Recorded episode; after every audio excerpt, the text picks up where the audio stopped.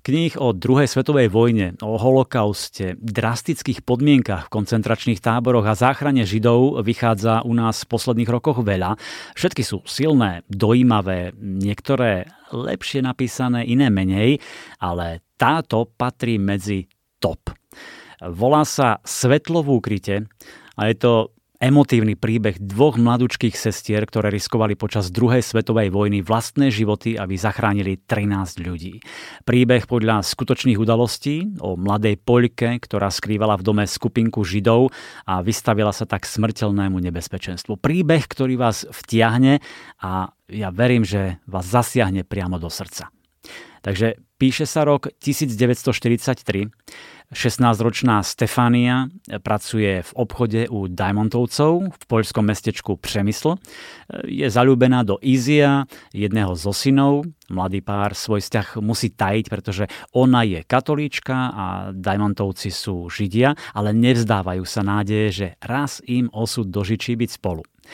Do Polska však vtrhne nemecká armáda a všetko sa zmení. Rodinu vysťahujú do geta a Stefania ostáva sama v okupovanom meste, kde sa stará o 6-ročnú sestru Helenu. A potom kto si zaklope na dvere.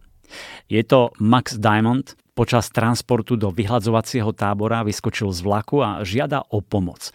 Stefania v tej chvíli urobí jedno z najzásadnejších rozhodnutí v živote a Max sa ukrie.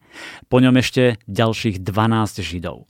Každý deň pritom trpnú, či sa neozve búchanie na dvere, ktoré by znamenalo koniec pre všetkých. Knihu Svetlo v úkryte budete čítať so zovretým hrdlom a s zimomriavkami po celom tele. Je to silný, nesmierne ľudský príbeh o obdivuhodnom hrdinstve počas druhej svetovej vojny.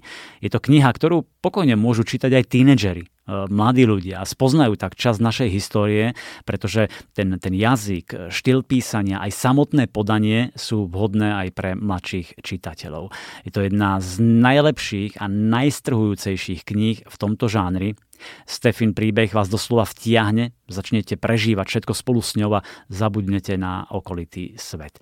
Autorka Sharon Cameron si dala veľmi záležať na tej príprave, komunikovala priamo s ľuďmi, o ktorých v príbehu píše, vyhľadala a oslovila ich deti, priateľov, pýtala sa a prenikala do ich tajomstiev, aby čo najlepšie vystihla vtedajšiu atmosféru a najmä úžasný čin keď dve mladé sestry zachránili toľko ľudských životov.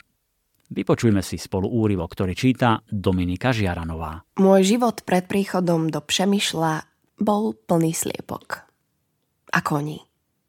Čistého vzduchu, stromov, rozľahlých hnedých polí a zvlnených kopcov, ktoré vyzerali ako pokrčená prikryvka.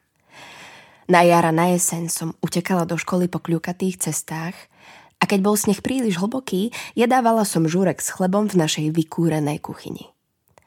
V nedelu som sa vždy bez ohľadu na sneh odviezla na omšu do dediny Birča na voze s bratmi a so sestrami, ktorých bolo napokon osem. Mala som dokonalé detstvo. A neznášala som ho.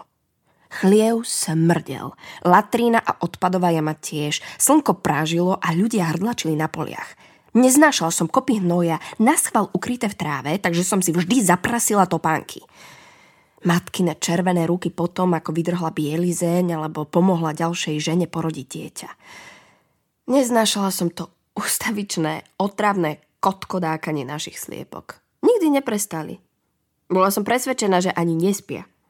Teda okrem kohúta, ktorý bol šibnutý, lebo namiesto na slnko znova a znova kikirikal na mesiac. Neprekážalo mi, keď som tie sliepky musela ošklbať.